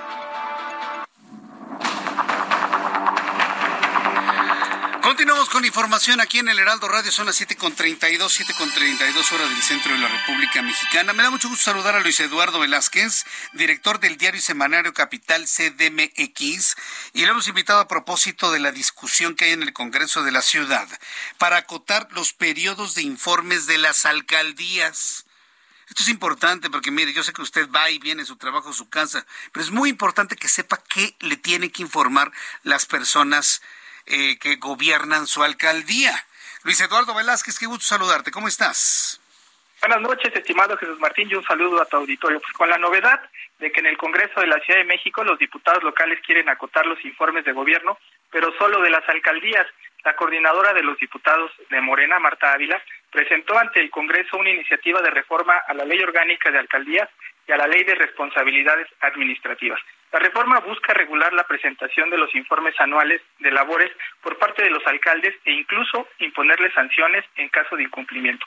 La iniciativa de Ávila va acompañada por la firma de la vicecoordinadora de la bancada, Guadalupe Morales, y solo está dedicada a los alcaldes. No incluye a los legisladores como ella, ni a figuras como la jefa de gobierno, Claudia Sheinbaum. En la exposición de motivos de esta iniciativa, Ávila argumentó que los informes de labores resultan necesarios, pero lamentó que ese ejercicio puede resultar contraproducente si se abusa de él y generar distorsiones de cara a comicios venideros. Acusó que en fechas recientes se ha registrado un boom en la difusión de informes de labores, principalmente de las personas titulares de las alcaldías. De prosperar esta reforma, el titular de cada demarcación tendrá 30 días para rendir el mismo, tomando como referencia la fecha de toma de protesta, a excepción del último año de gobierno, cuando tendrá como plazo máximo para su rendición el 30 de agosto, y quedaría prohibida la difusión fuera de la demarcación territorial en la que fueron electos. La propuesta tiene sentido y podría ser viable, sin embargo, debería aplicar al jefe de gobierno y el Congreso capitalino, porque justamente los diputados han realizado los mismos actos con miras al proceso electoral del año entrante. Además, se debe procurar, Jesús Martín, que haya una efectiva rendición de cuentas y no queden estos actos en mera propaganda política. Pues sí, es que finalmente eso llegan a ser, y más en estos tiempos, ¿no? Que algunos se quieren reelegir y otros quieren ser diputados y otros quieren ser, bueno, pues todo, ¿no? Luis Eduardo, aprovechan esos lugares para hacer promoción política. Sí, se está aprovechando como propaganda porque tendría que ser rendición de cuentas que está por ley, pero eso incluiría que les preguntaran a los ciudadanos qué están haciendo, que transparentaran, no solo que nos pongan su imagen, su nombre y que todo lo hacen muy bien. Sí, que, todo es lindo, ¿no? Y que son los mejores de la tierra y del, como dicen los chavos, son los mejores del mundo mundial. Bueno, pues muchas gracias, eh, eh, muchas gracias, Luis Eduardo. Gracias por la información y estaremos muy atentos de más reacciones a ello. Gracias. Gracias a ti, un abrazo. Un abrazo, que te vaya muy bien. Luis Eduardo Velázquez, director del diario y semanario Capital CDMX. Cuando son las 7.38, hora del centro de la República Mexicana, hay mucha efervescencia con el asunto del tipo de cambio. Que si está en 17, que si está en 18, que si en 19, que si su nivel más adecuado debe ser entre 20 y 22 pesos. ¿Cómo cerraron los mercados el día de hoy? Héctor Vieira nos informa. La Bolsa Mexicana de Valores cerró la sesión de este miércoles con un retroceso del 0.21%, equivalente a 113.60 puntos, con lo que el índice de precios y cotizaciones, su principal indicador, se ubicó en 55.067.37 unidades a la espera de las negociaciones para subir el techo de deuda de Estados Unidos. En el mercado cambiario, el peso mexicano se depreció 0.52% frente al dólar estadounidense y cerró en 17 pesos con 17 centavos a la compra y 17 pesos con 57 centavos a la venta en ventanilla. El euro cerró en 18 pesos con 33 centavos a la compra y 19 pesos con 8 centavos a la venta. El Bitcoin tuvo un alza en su valor del 1.13% para ubicarse en 27.343.90 dólares por unidad, equivalente a 481.337 pesos mexicanos con 41 centavos. El Servicio de Administración Tributaria informó que 293 grandes empresas fueron fiscalizadas durante el primer trimestre del año, lo que permitió una recaudación de 49.340 millones de pesos, lo que representa un incremento anual del 7.3% en términos reales. Petróleos Mexicanos dio a conocer que en el primer trimestre del año alcanzó un promedio de producción de 1.853.000 barriles diarios de hidrocarburos líquidos, lo que representa un crecimiento del 7.4% en comparación con el último trimestre de 2019, cuando se producían en promedio 1.723.000 barriles diarios.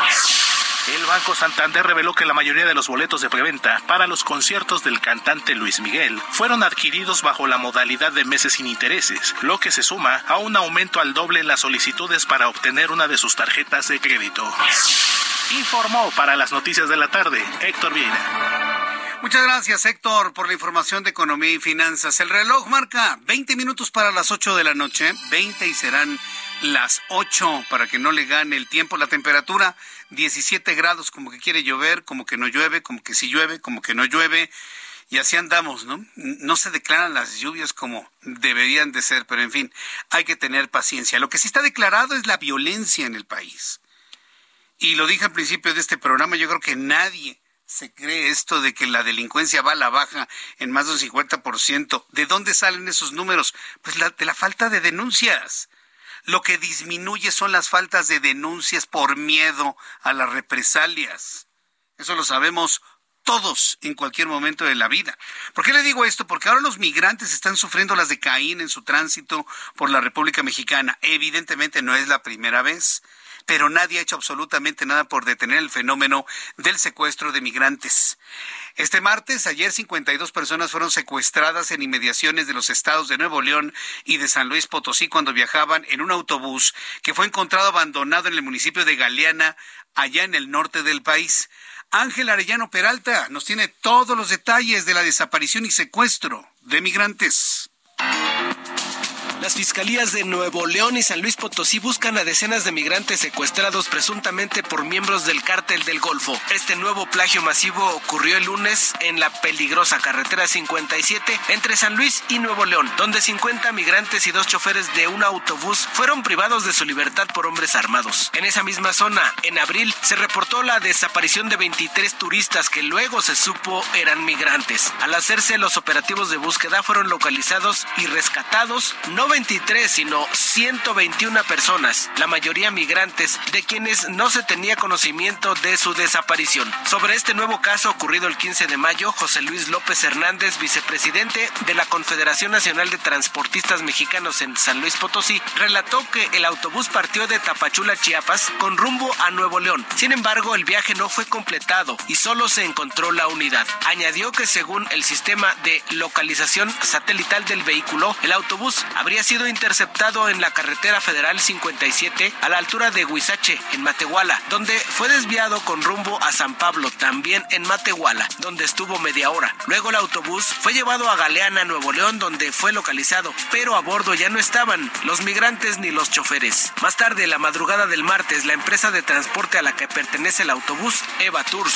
recibió llamadas en las que se solicitó el pago de 1.500 dólares por la liberación de cada persona. Ayer la Secretaría de Seguridad Pública de Nuevo León informó que nueve migrantes fueron localizados y rescatados después de que lograron escapar de sus captores. Estas nueve personas son originarias de Venezuela y Honduras y estaban extraviados en la zona rural de la carretera Matehuala-Saltillo, a la altura del kilómetro 73. Hoy por la mañana, el presidente Andrés Manuel López Obrador dijo que la Guardia Nacional ya está trabajando en el caso. Se está atendiendo lo del secuestro de migrantes en Matehuala. Ya se encontraron algunos, ya se tiene identificado el sitio, en fin, ya este, se está trabajando en eso. Hay un despliegue de la Guardia Nacional y esperemos este, pues rescatarlos.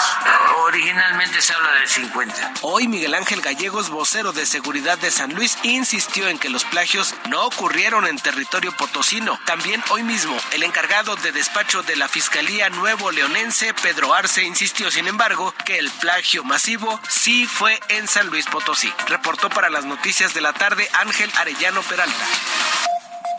Muchas gracias, Ángel Arellano, por la información en esta tarde, en esta noche. 7 con 44. Tengo en la línea telefónica a José Luis López Hernández, vicepresidente de la zona 2 de la Confederación Nacional de Transportistas Mexicanos. Estimado José Luis López, gracias por tomar la comunicación del Heraldo. Buenas noches.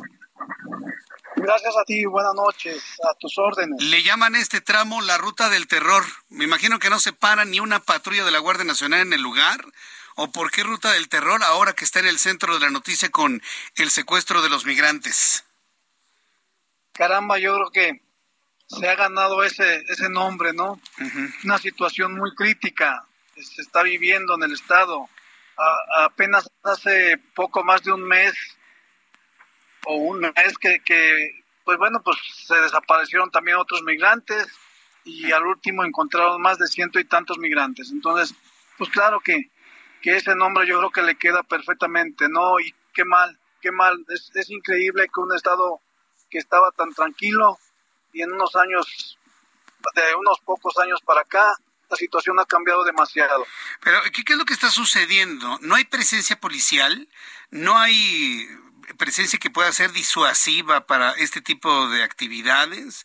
¿O es la seguridad de que les van a dar abrazos lo que hacen que ellos hagan lo que quieran en esa zona? ¿Cuál es la explicación de esta descomposición en la zona?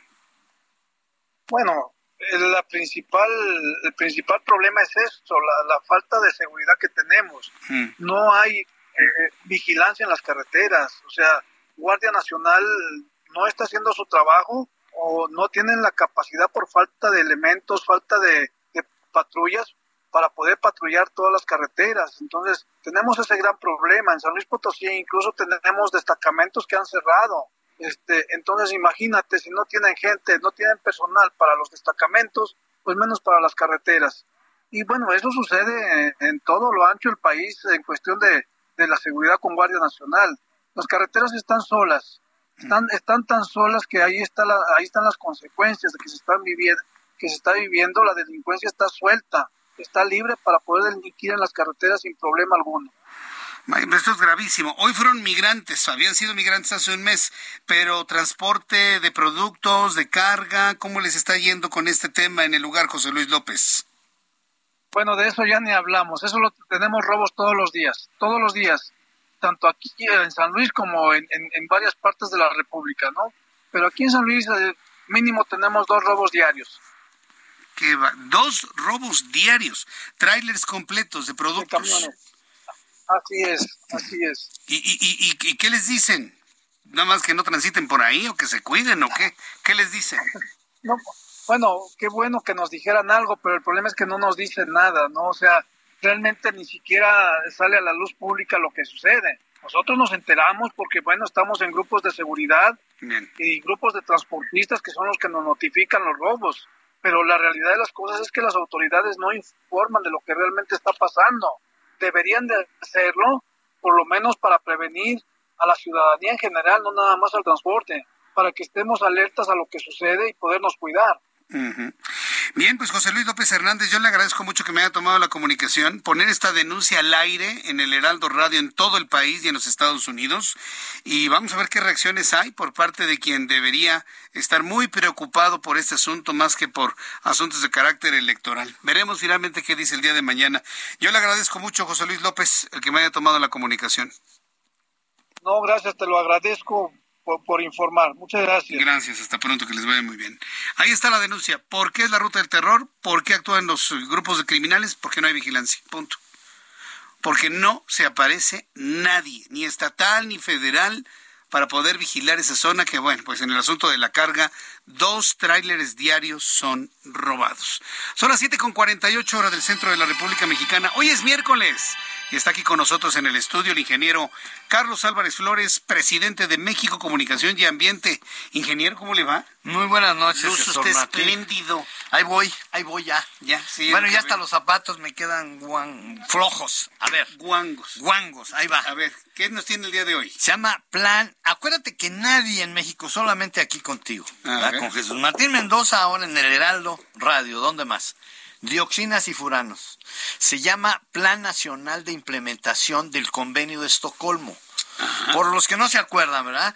En 1962 la bióloga Raquel Carson encontró un águila ahí muerta y dijo, Ay, no está herida, DDT. Localiza DDT en tejidos y saca su libro, aquel famosísima La Primavera Silenciosa, porque los, porque los pájaros no cantaban en primavera. Dijo, ¿cómo? Ya no hay pajaritos. El DDT. A raíz de eso, la EPA, Environmental Protection Agency, nace en 73.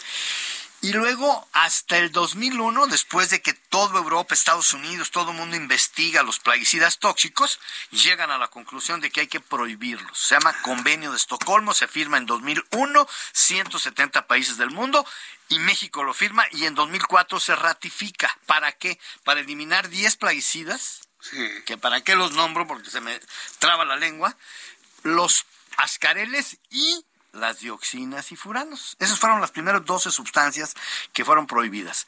Las dioxinas y furanos son las que se generan en los incendios. En las combustiones. En las combustiones. Bueno, también aquí. ¿eh? En el volcán También en el volcán hay dioxinas. Dioxinas y furanos. También hay No puede ser. En todas las combustiones de lo que sea. Aquí es lava pues ahí trae azufre, no sabes cuántas cosas hay adentro. Pero bueno, a lo que voy es a esto. ¿De qué nos sirve haber hecho? Yo estuve en el 2007 haciendo el documento que se llama Plan Nacional de Implementación, que son todas las acciones. Lo primero es, ya no vamos a incendiar ni basureros, hay que evitar los incendios forestales, o sea, todos los incendios, protección civil, seguridad industrial. ¿Qué van a hacer los campesinos que hacen la que, las pues quemas ellos agrícolas? no saben de lo que estoy hablando, porque Agricultura no le ha informado Semarnat que tenemos esto desde el 2004 y después desde el 2008. Pues son acciones milenarias, la quema y rosa. Así es. Bueno, pues eso se les explica, le dice, mire, las dioxinas que se generan le matan su testosterona, le reducen el sistema inmunológico y le causa cáncer a usted y a sus niños y a su mujer y a todos. O sea, barbaridad! mientras no sepa, tiene miedo político el gobierno. Claro, que se los le van los- se les van los votos. son Sí, pues sí. Le tienen miedo a todo. Le tienen miedo a los camioneros, le tienen miedo a todo mundo, le tienen miedo. No, esos no, no, esos no los toques. No se les vayan ni los no se les votos. va el voto, viene la elección. ¿Cómo voy a quitar los mugrosos camiones de basura de aquí? Se me vienen encima. Si no soy tonta. Digo, tonto, tonta. ¿no? Entonces el tema es este, que primero está el cálculo político y luego está la salud. Y entonces dicen, oye, pero ¿por qué está autista tu niño?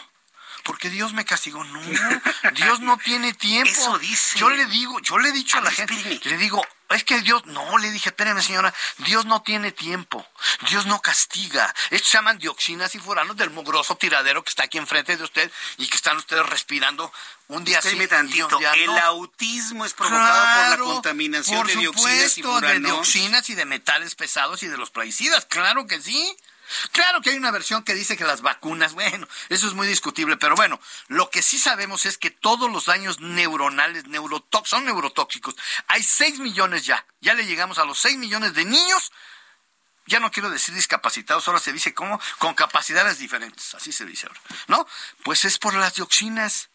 Porque nadie está atento a las dioxinas. En el cigarro también por los que fuman, ¿eh? Están fumando. En los autos, los camiones, o sea, en todas las combustiones, pero donde más hay es en la quema de los tiraderos a cielo abierto. Y acuérdate que tenemos nada más 2.200, nada más 2.200. Tiraderos, tiraderos a cielo abierto. Y se prenden un día sí y un día no todos. Ahorita Guanajuato lleva dos semanas con su tiradero, Guanajuato Capital, con su tiradero. ¿Incendiado? Incendiado y generando, bueno, dos mil veces el nivel máximo de seguridad de dioxinas y furanos, que son 0.2 nanogramos y ahí se generan 600 nanogramos por metro cúbico. Hasta aquí lo dejo porque si no, pues se va a acabar el programa. Sí. Oiga, pero ya, me dejó bien preocupado con este asunto. ya sabíamos de las dioxinas por eso, y. Pero, pero el plan nacional dramatismo. está guardado en un escritorio en la Dirección General de Gestión Integral de Bueno, es Materia que ahorita ya no les de importa la nada. Semarnat. Ya ve que todos están preocupados por la elección del 24. Sí, primero es la elección. Primero Delfina o la señora Alejandra, ¿cómo se llama? Del Alejandra. Moral. Bueno, pues no sé quién va a ganar. Lo que sí quiero es que vayan a votar, ¿eh? Todos tienen que ir a votar. Por supuesto. Por lo que quieran, pero voten. Los chavos, ¿eh? Es que los chavos no, en domingo. Pues entonces que hagan la elección el lunes, que no sea domingo. En Estados Unidos son en martes. Bueno, pues el lunes. ¿Por qué no el lunes? ¿Por qué el domingo? No, yo voy a ver el partido. Voy a ver al, al Cruz Azul, que va a ser campeón, ¿no? ¿No dicen? Sí, la Entonces, maquinita. No, Exacto. Entonces, está guardado el documento. Yo participé en el documento. ¿Cómo lo plan. sacamos de ese escritorio, ingeniero? Yo voy a poner un amparo. Voy a ir con un juez federal a decirle, oiga, dígale aquí al, al gobierno federal ¿verdad? que hay el encargo, ¿no? La obligación que tenemos de saber por qué nos morimos de leucemia, de cáncer, pues entre otras las dioxinas y furanos. Leucemia, cáncer, Cáncer, retraso autismo. mental, autismo, síndrome de déficit de atención, reducción, reducción del sistema inmunológico y destruye la testosterona por los chavalos que no ya no pueden embarazar, embarazar a sus mujeres. Tres de cada cuatro no pueden embarazar hoy a sus mujeres. Por las dioxinas y No es por en las el cuerpo. dioxinas en el cuerpo, no es porque Dios castiga, Dios no castiga, por favor. Qué revelación, ingeniero. Bueno, pues, Muchas gracias por habernos visitado el día de En hoy. exclusiva. Sí, nos vemos la próxima semana. Aquí estoy la semana que entra. Un poquito más, te- eh, un poquito más temprano. bueno, gracias, ingeniero. ya nos vamos. Los espero mañana en televisión a las 2 de la tarde, canal 8.1, Heraldo Radio en punto de las 6 de la tarde en México y en los Estados Unidos. Soy Jesús Martín Mendoza. Gracias. Buenas noches. Esto fue Heraldo Noticias de la tarde con Jesús Martín Mendoza.